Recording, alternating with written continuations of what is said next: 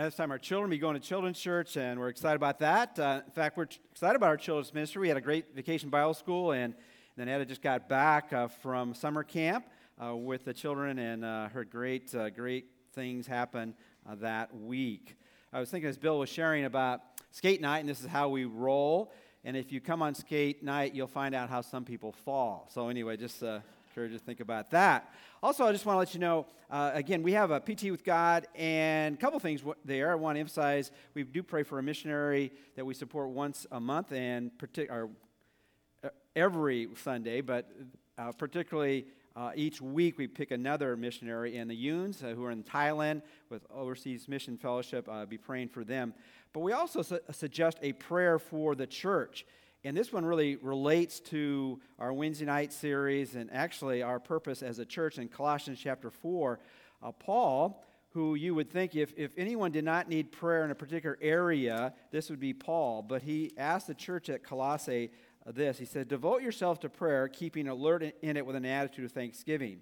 And then he says this praying at the same time for us this is Paul and his companions as well, that God will open up to us a door for the word, so that we may speak forth the mystery of Christ, for which I also have been in prison, that I may make it clear in the way I ought to speak. So he has two requests in that prayer. One is that they would pray that he would look for the open doors and then take advantage of them. And secondly, that when he did take advantage of the open door, he would say what he needs to say in a way that people could understand. Would, would any of you maybe agree that that could be a prayer somebody could pray for you about?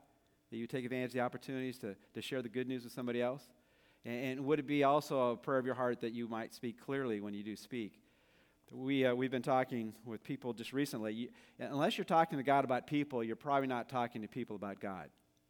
And, and, what great opportunity. Maybe I don't know where, you're, where you are in your spiritual journey. Well, what a privilege it is for us to be the conduits by which God gets the message out.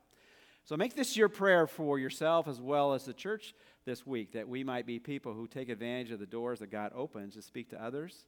Had opportunity this past week uh, with somebody I played pickleball, and he said, "You know, I think I might come." And I'm thinking, "All right, that's awesome." And uh, just befriending him, speaking to him, and so encourage you just to take an opportunity to ask God to use you in a way that will impact people's lives uh, for Christ. So, with that, let's look to the Lord one more time in prayer as we continue on our series in the Gospel of Luke. Let's pray together. Father, we thank you so much that it's a privilege to know you and to make you known. And wherever uh, people are this morning in their spiritual journey, we pray that you might just allow them to know you uh, and to know you deeply and well. Might we see this as a privilege for us to get the message out about the one who changes lives from the inside out? Uh, we thank you that you are the one who we can praise as we've praised you in song. You are the one who listens to our prayers. You are the one who wants to use our lives for an eternal purpose. And we pray as we, as we know the truth, the truth particularly about Jesus, that it might really uh, drive home uh, the principles of life you want us to live out. And we ask this in Christ's name. Amen.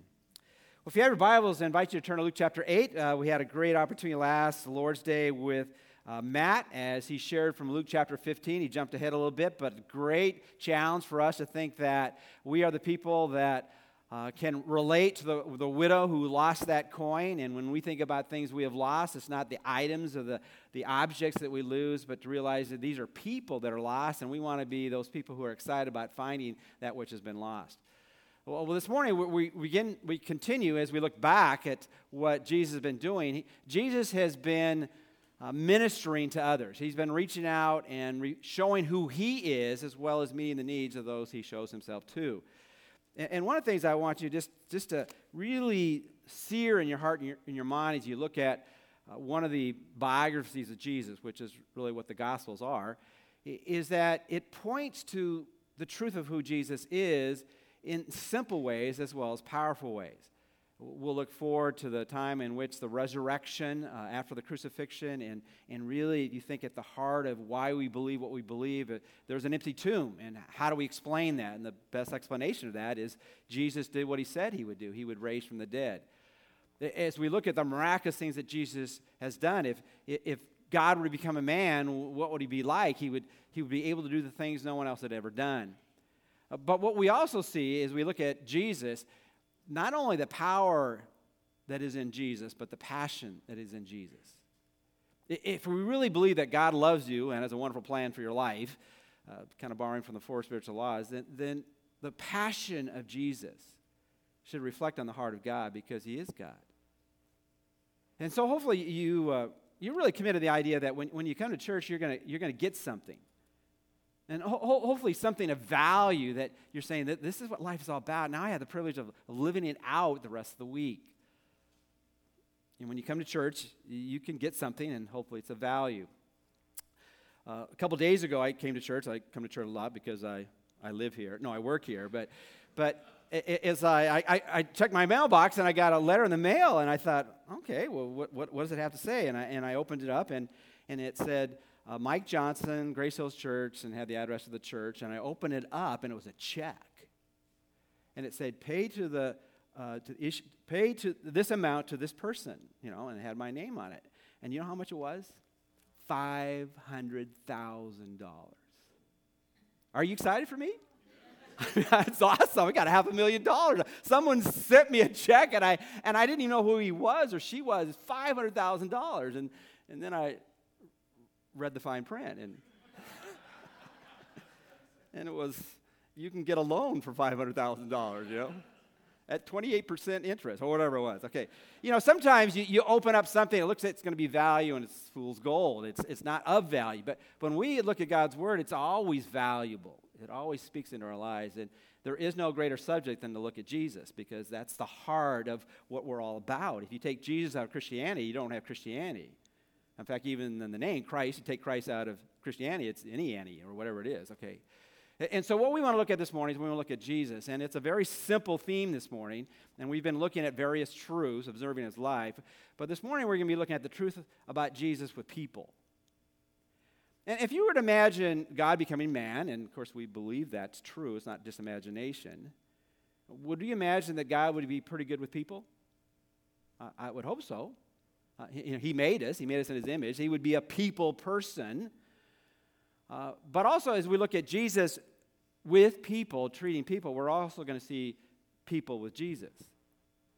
And you can really see a lot about a person's true character, not only how they treat people, but how they respond when people treat them. Would you agree with that? Well, we're going to see that this morning. We got a few points that I've put in the outline, just kind of hang our hat on and looking at the narrative. You know, really don't have to put points to narratives, but it kind of helps us to kind of get some of the things God wants us to get out of the things that we read about who he is and what he's done. But this morning we, we want to look at how was Jesus with people, and you could also say how was how were people with Jesus.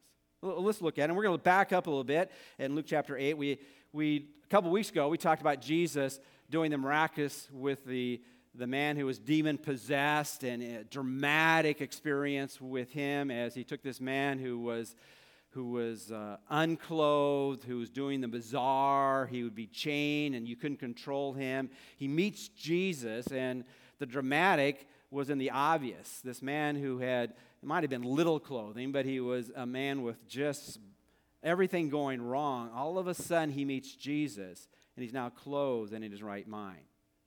And you would think for those who knew him, and everyone knew him, because how could you not know a person like that, that's someone close in your community? You, would think they'd be overly excited about now we have a solution to this person we could not control and live with. In fact, we had to, we had to get him out on the outcast, so we couldn't, couldn't be around him.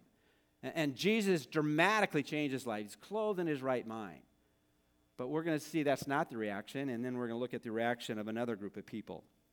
But what do we learn about Jesus with people? First of all, we need to understand this Jesus was sometimes rejected by all the people, and sometimes he was welcomed by all the people. Now, I, I guess what I want to say as we go through this text a little bit is uh, I think we've all experienced that to a certain degree. Th- there are some people in our lives that seem to be glad that we're around, and there are other people in our lives that don't seem to be so glad that we're around. There, there are some people who welcome us into their inner circle, and some people who seem to reject us, whether it's subtly or overtly. And, and Jesus had that as well. And we can just read it obviously in the text in Luke chapter 8, verse 37. Uh, this is in the period or place where the demoniac was at. And all the people of the country of the Gerasenes and the surrounding district asked him, this is Jesus, to depart from him for they were gripped with great fear, and he got into a boat and returned. So Jesus had gone across the Sea of Galilee, and that was a whole other story we looked at as he calmed the seas with just a word. And then he calmed the storm in this person's life with just a word. And the reaction of the people were they rejected him and said, Will you just leave? Will you get out of here? We don't want to be around you. In fact, we're fearful if you stay, what's going to happen in our lives? And so Jesus had the message of hope. He had the good news. That's what gospel means. But they rejected him and his message. And you know, we do that at various levels. Sometimes we, we get close to Jesus, and the closer we get to Jesus, there's some things he wants to change, right? And when that happens, we want to take a step backward, and we want him to take some other step away from us. Because we, we're gripped with fear because he wants to make changes, and we don't want those changes to happen. And so collectively, the crowd sent him away. So he gets on the boat, goes on the other side of the Sea of Galilee, and then we pick up the new story in verse 40. And as Jesus returned, the people welcomed him, for they had all been waiting for him. Now, isn't that a much more attracting reaction to Jesus? You had a crowd that rejected him, then you had a crowd that welcomed him. In fact, they were so excited about Jesus, they were waiting on the shoreline, just waiting for him to, to return. I was thinking about that, and I was glad to see my daughter, who some of you may or may not have heard, but I'm going to have a third grandchild. Okay, so she is great with child. All right, so we're excited about that. Uh, but I remember remembering back when when um, my children were were young, and I'd be I'd be away, and uh, and the way could be just at church doing because I normally live at church, but sometimes I'll sleep at home. But anyway, is, that you know I was I was away, and and uh, and then when I would come, and they particularly anticipate the time I was coming, th- this is the most exciting words I could ever hear. They go, Daddy, Daddy, Daddy, Daddy's home. You know, it, it was a welcome. And, and the reason they did that because they know I was a big play toy. You know, whatever they want to do, we'd go out and play. And, but it was so exciting just to have that kind of response. They were excited that I was home. And, and this is the response that Jesus received. But we need to be very aware that he didn't always get that kind of reception. There weren't always people waiting at the shore for him to come. There were some who were, who were, who were pushing him away. And, and as you look at that, when, when people push us away or when we're not, they're not, we're not welcome like we think we should be welcome, the, the initial response can be bitterness or anger or frustration. But Jesus was always prepared for the next moment with people. Some, some have said this about a window into our souls is that some, some people like crowds, but they don't like individuals. They don't like people. And, and some people like people, but they don't like the crowds. And as we look at Jesus, he liked both the crowds and loved the crowds, but he also loved the people. And, and so that, that, that's, that's for us to, to begin to mirror Jesus. Sometimes as we look at groups of people and they just bother us, we're finding that the groups of people didn't bother Jesus. He was out there with them. But he also had time for individuals. Well, let's move on the story. He was rejected by all, by sometimes by all people, and sometimes he was welcomed by all people. Uh, let's read on. In verse 41, we have these words.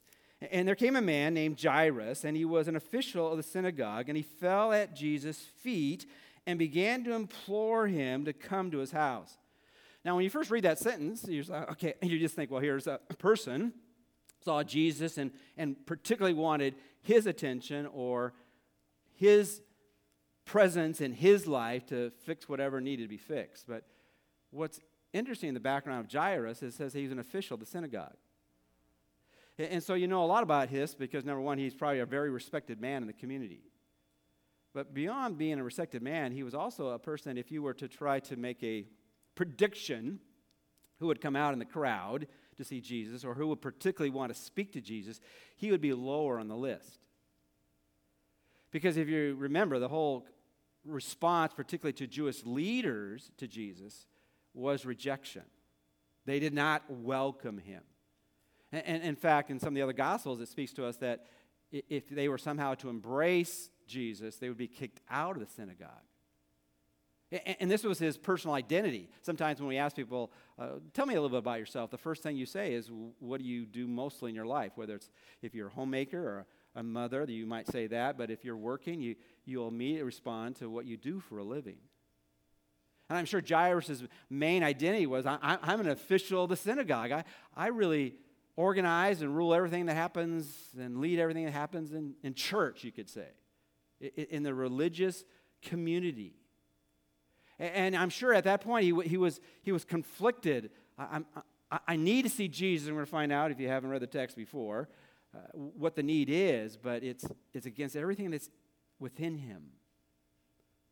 Because he will now be looked down upon by the ones he so much wants to impress the religious leaders in Jerusalem, the, the high priest, the, the Pharisees and the Sadducees, the scribes that are one notch above him. But he comes to him, and not only does he kind of casually, and sometimes maybe we want someone's attention, but we don't want other people to know we want their attention. You've ever had that experience? You want to do it on, on the sly? He, he runs to him and implores him, which is a nice way to say he began begging him. Begging him. And so this man who was most unlikely, an individual unlikely to go to see Jesus, was now humbling himself before Jesus. And everyone in the crowd saw him. Are there some things you'd rather do somewhat in private rather than in public? Because it might be a little embarrassing. I don't mean necessarily wrong, but you'd rather it's not, the spotlight is not on you. Jairus comes and the spotlight is on him. Next verse says, For he had an only daughter, and here's the need. He had an only daughter, about 12 years old, and she was dying. But as he went, the crowds were pressing against him. Not only did he have to do something public he wanted to do in private, not only did he have to do something that was not according to his social standing or religious standing, uh, he, he had to fight the crowds. Anybody like to fight the crowds? I mean, just go to the Orange County Fair on the weekend, all right? I mean, just, you know, who likes to, or go to Disneyland anytime, all right? Who likes to fight the crowds? And sometimes that can just be a irritation, but this was more than irritation. He had a desperate need, and it was hard to get to Jesus. But we see in the story, and we'll see it as we continue on, what we see about Jesus, not only did he have to handle people, a group of people who might reject him, and another group that welcome him, but he was also a person who was available and approachable and accessible to the needs of, the individual in the midst of the crowd. And part of that is for us, as we, as we sometimes work with groups of people, we should never miss the individuals. And we run into individuals all the time, don't we? And we are one of them. And hopefully we understand that, that Jesus meets us not just them, but us. And he had time for the individual. But we go on in the story, and it's, it's an amazing story as you, as you look what happens next. And was this a pretty, pretty significant need? He had not many daughters, he had one daughter. I, I, I can relate to that. I have three sons and one daughter. So I could lose two of my sons, but you know, if I lose my daughter, I don't have any left, right? so Mark, you know, you're you're no.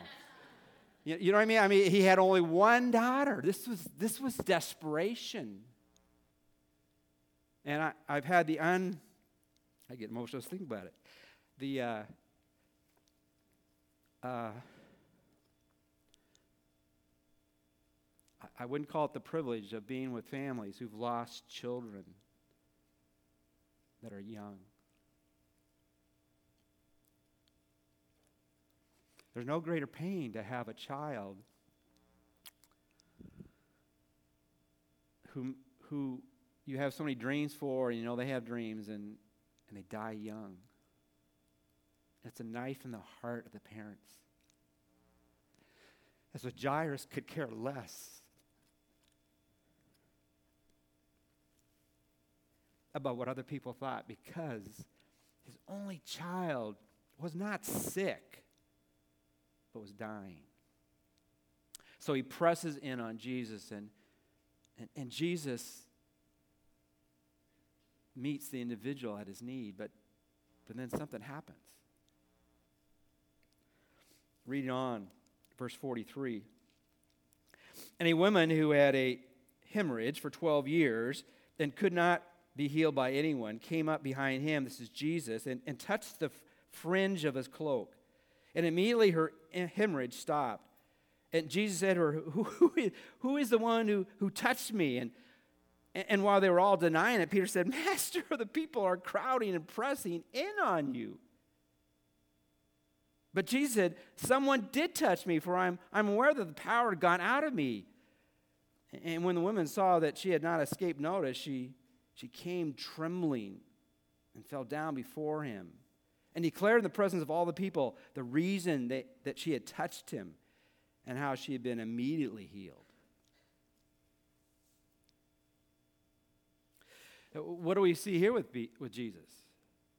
We, we, we see Jesus could be interrupted and, and use it for great good.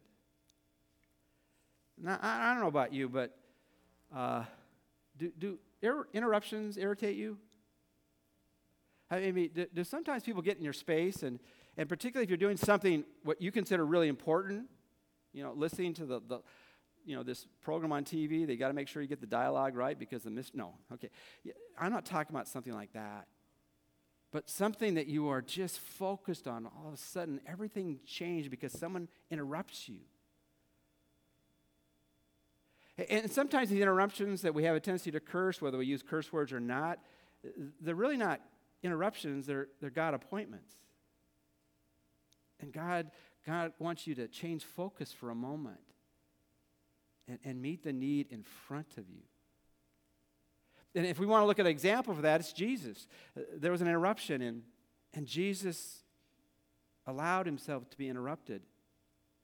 In fact, actually, if you look at this, not only did he allow himself to be interrupted, and since this person was trying to do it privately, just touch the back of the cloak of Jesus and get one of the tassels, but Jesus stops and begins a conversation with his disciples and then later on with this individual. Now, as we're looking about Jesus being interrupted and doing something for good, uh, think of, think of Jairus at the moment what is Jairus thinking? We don't have what for this? We don't have time for this. Th- this, this might be important, but it's not crucial. This is not critical. This can wait. And it's interesting to look at the story. There's some interesting parallels. His daughter was how old? 12. How long has she had this hemorrhaging? 12. It's the same amount of time. But, but one is at the beginning of life, and one is we don't know how old, but had been in life for a period of time.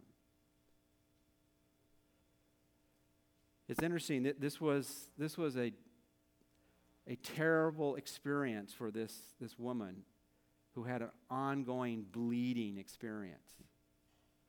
If you want to read the Levitical law on this, uh, Leviticus chapter 15, 19 through 27, uh, it was not only a painful condition and an embarrassing condition, it was it was a condition that now made her a social and religious outcast. She, she had uh, leprosy without the disease. Her, her condition was the point that she was perpetually unclean. No one could touch her or really touch anything that she sat upon or laid upon. She, she was ostracized from her family, from her friends, that she was not allowed to be in the synagogue or the temple. She was in a condition where she could never be in a public arena and experience the closeness of people worshiping God together.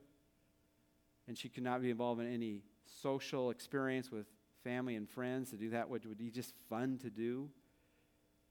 She was unclean.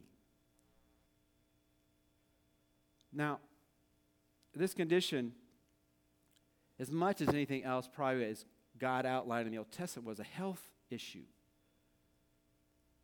but also has symbolic perspectives in terms of how disease is a picture of sin.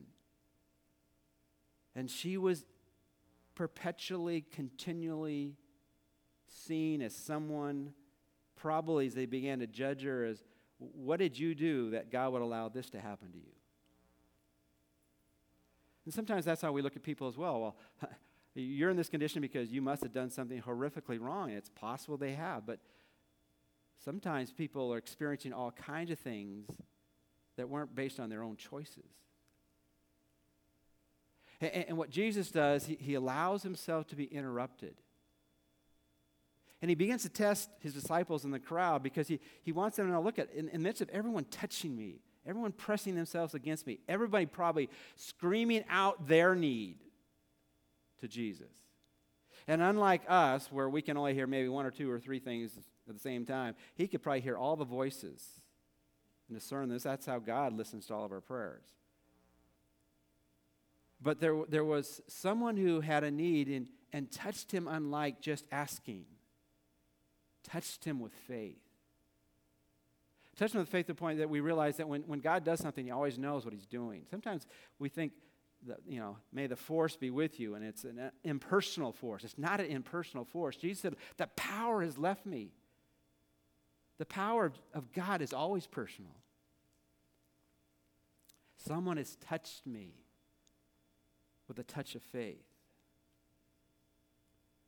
And, and he calls out to her and, and asks her to declare herself, which was the last thing she wanted. But, but really, that was an act of grace and mercy of Jesus as well. He wasn't trying to do something just, uh, you know, where people could hear and see his power and, and, and manifest it in a public arena. He did it for her sake because she could be healed, but unless that healing was made manifest, she still would be unclean because everyone would still think that she was unclean. So he calls her out and she declares why she did what she did and that she had been healed how? Immediately. Which really speaks to the, the next point I, I simply want to make, and we're just trying to hang our hat on these, these principles, but it really, the larger picture here is that is that Jesus, in working and ministering with people, would be exactly how we would imagine God. A loving God would be with people. And what he does here, he rewards true faith powerfully and completely, and you could add immediately when God heals, when God does the miraculous, it's, it's not requiring a long period of time of rehab or, or recovery. It, it is instantaneous and it's complete. And, and that's what he does. But what's interesting here, and I want you to understand this, sometimes, sometimes Jesus would heal people who really had no faith. We're actually going to see this with the 12 year old the 12 year old was dead. How much faith did the 12 year old, and I'll just give you the end of the story. This is a, what do they call that when they said this is a, um, if you haven't seen the movie, this is a, no, this is a spoiler. This is the spoiler, okay? The spoiler is the 12 year old gets healed. But how much faith did the 12 year old have when Jesus healed her? None. And whenever we think that, that God needs great faith to do what he does, we've missed it. God doesn't need anything to do what he does. He often rewards faith, but his power is sovereign to his own choice and will. But, but there was a combination here. This woman came to him, and not only did she get well physically, but she got well spiritually. And here's the point I want to make Jesus healed some people, but they didn't really get saved. But this woman came. She was healed physically, but she was healed spiritually. And we get this in verse 47 when he says, She had touched him and how she had been uh, immediately healed. And in verse 48, and he said to her, Daughter, your faith has made you well. Go in peace. But the word for well here is not the more typical word for well. It's, uh, it's the word sozo in the Greek, which is almost all the time used in relation to salvation. You could translate this well this way Daughter, your faith has saved you. Go in peace. So when, when Jesus completely heals, he heals not only on the outside, but he heals on the inside. And that was the greater miracle here. And it's interesting, too, that the, the tenderness of Jesus. This is the only time, if, I don't know if you're ever fascinated, where, are, are there places in the Bible where it's only expressed a certain way once? And it's only said once, why it was only said once, and what's the context of the one time it was used. This is the only time where Jesus addresses a woman and calls her daughter. And so what she did, I, what he did here, I think symbolically, was saying, look at, you have been ostracized from the religious world. Your own people won't let you go to the synagogue and the temple because you're unclean. You're not part of the family, the covenant people of God. Let me tell you right now, you are a part of the covenant people of God. You are a true Israelite. Not on the outside, but on the inside. You are a daughter of the king. And really, that's how we ought to see ourselves if we know Jesus, is that we are, we are sons of God, we're daughters of God. That probably ministered to her as much as the healing.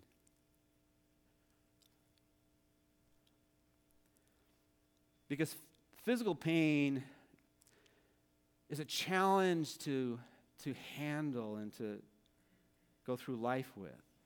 But rejection, deep rejection, the scars remain. He now called this one who n- no one called daughter, daughter, because God brought her into his family. So, what do we see with, G- with P- Jesus with people? We see Jesus with people in that sometimes the crowds rejected him, and sometimes they welcomed him. We also that Jesus was, was very aware of the individuals, and he would reach out to the individuals, and even the ones that were more, more likely not to address him, but he, he would have, have time for, for them.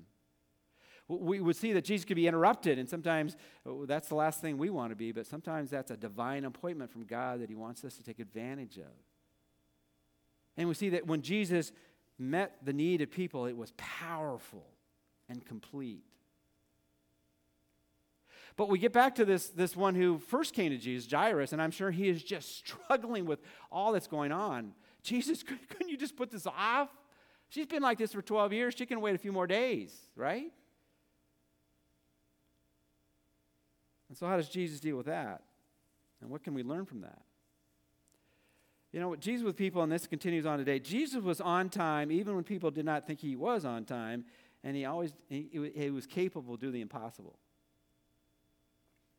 And we all have to admit that we, we think that God sometimes is not quite on time. We, we think He could have done it earlier rather than later.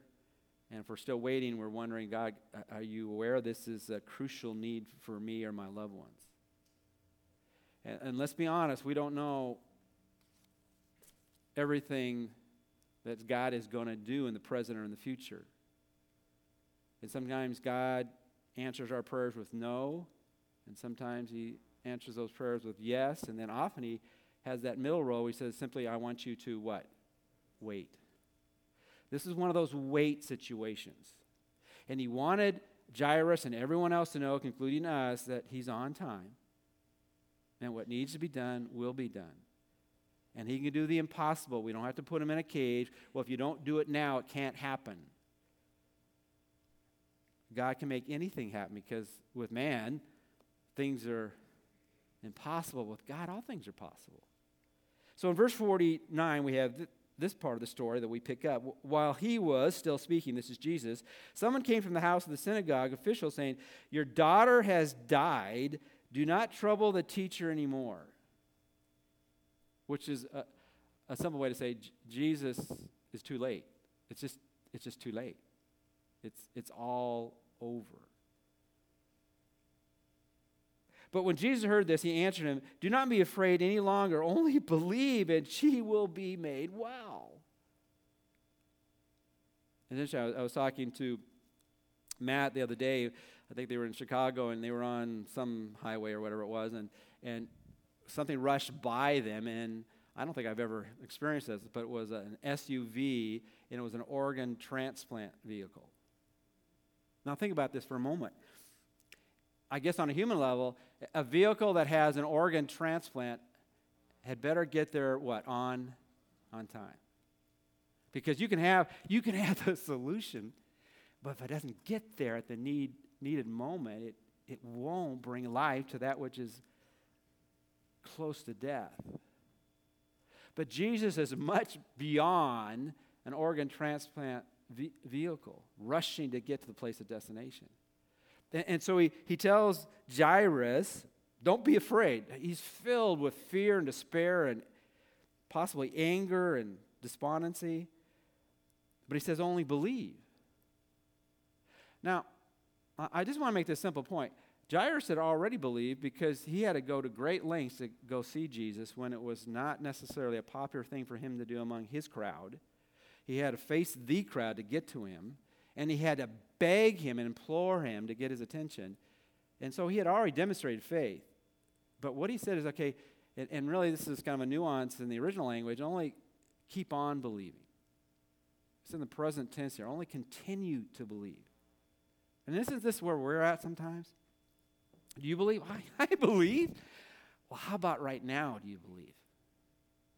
I, I know you believe that Jesus is your Lord and Savior, but whatever you're going through right now, are you believing now?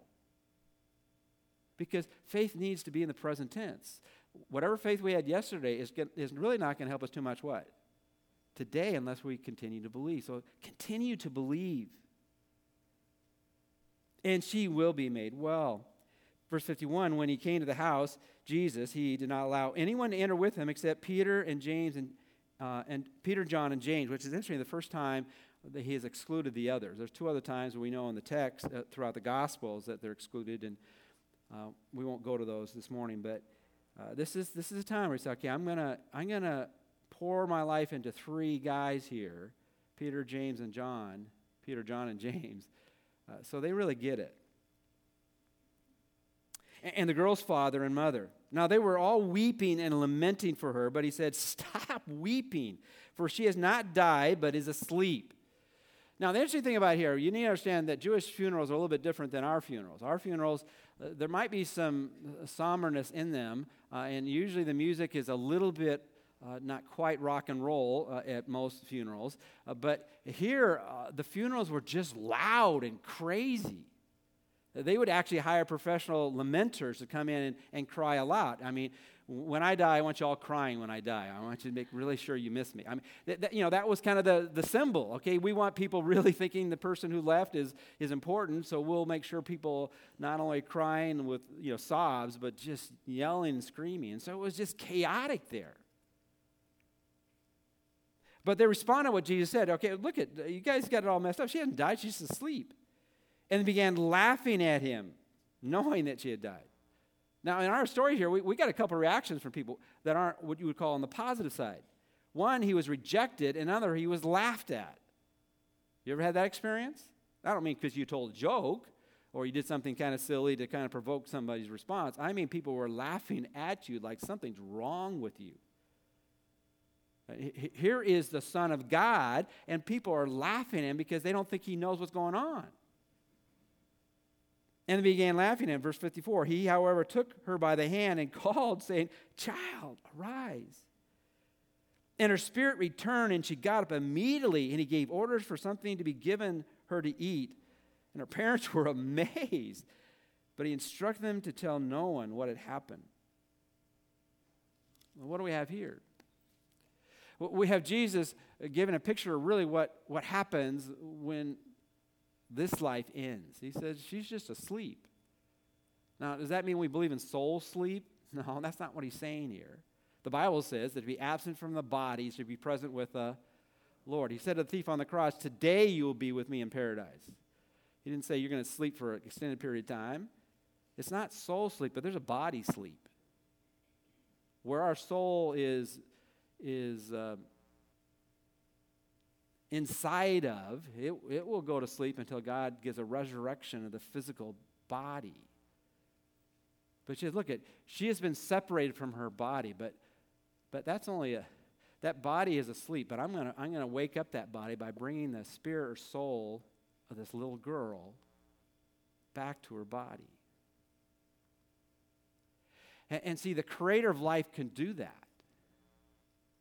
And actually, one of the reasons Jairus had faith, even before his daughter had died, he had already heard just 20 miles away in the city of Nain that, that Jesus had taken. Remember that story of the, it wasn't the only daughter, it was the only son of that widow? And he had given life to her son. And so he could continue to believe because whatever had happened, he had already done it before. And he raises her body from the dead that was just sleeping and brought back the spirit. Now, what's, what's, what's, the, what's the thing we want to really hold on to as we think about Jesus being on time, even when others people think, and even us don't think he's on time, that he can do the impossible, is that this is, this is where we live. In Hebrews chapter 4, verse 16, it says this let, let us therefore draw near with confidence to the throne of grace, which is, which is a poetic way to say, let's keep showing our faith to God by, by praying and talking with Him. Go to His place of presence, manifest presence, and speak with Him. That we may receive mercy and may find grace to help in what? Time of need. And let, us just be humble about it. What is grace? Grace is, is uh, getting what you don't deserve, and mercy is not getting what you do deserve. This is where Jairus was. He, he had no reason to say, You must heal my daughter. We don't come to God by naming it and claiming it. We ask for God's sovereign will to be done and His mercy and grace to be manifest in whatever we're going through. And He can give us, in whatever way He so chooses to do so, either the strength to go through what we're going through or to eliminate what we're going through. He can give us help in time of need, which is gracious and merciful. So, what's the so what this morning? How, is Jesus with you? Is he, uh, he's he there for you in time of need, and do you trust him that he will always be with you in time of need? Do you sometimes feel like you're getting lost in the crowd and he doesn't have time for you as an individual? Do you feel maybe a limit that you that that your your issue is not as important as somebody else's issue? There's some interesting contrast just of the two people, the, the, the woman and, and Jairus. You have a, a man versus a woman. You have a rich person with probably a poor woman. You, you have someone in um, who is a religious leader, and the other is a rejected outcast. You have interesting here someone with a time bound need and someone with a ongoing need. And, and, Jesus figures it all out, doesn't he? He doesn't give preference to ones that maybe we think he might give preference to. He reaches down and touches in his timing with the need of the moment. So, my challenge for all of us this morning is, is we leave this place is that we might recognize that Jesus is pretty good with people. And if he's pretty good with people in the pages of Scripture, he can be pretty good with you and the people you care about. Let's pray.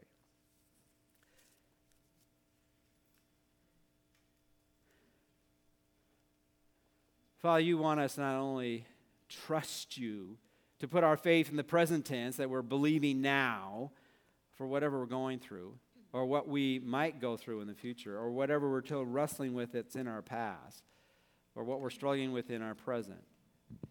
And, and believe that, that you are there in time of need with grace and mercy, whatever that will manifest itself in. And even at times we don't think you're on time, you always are on time. But Father, if there's anyone here this morning that doesn't know you, might they just see that there's a step you must take to know Jesus, and it begins with admitting your, your need and turning from your sin. Believing that Jesus Christ died and rose again on our behalf and paid the penalty for our sins, and then commit. Commit just like Jairus had to do to, to go to Jesus, to follow him and believe in him and trust in him. And Father, help us to be the kind of people who want to get this, this unbelievable but believable message out to people in need. And we ask this in Christ's name. Amen.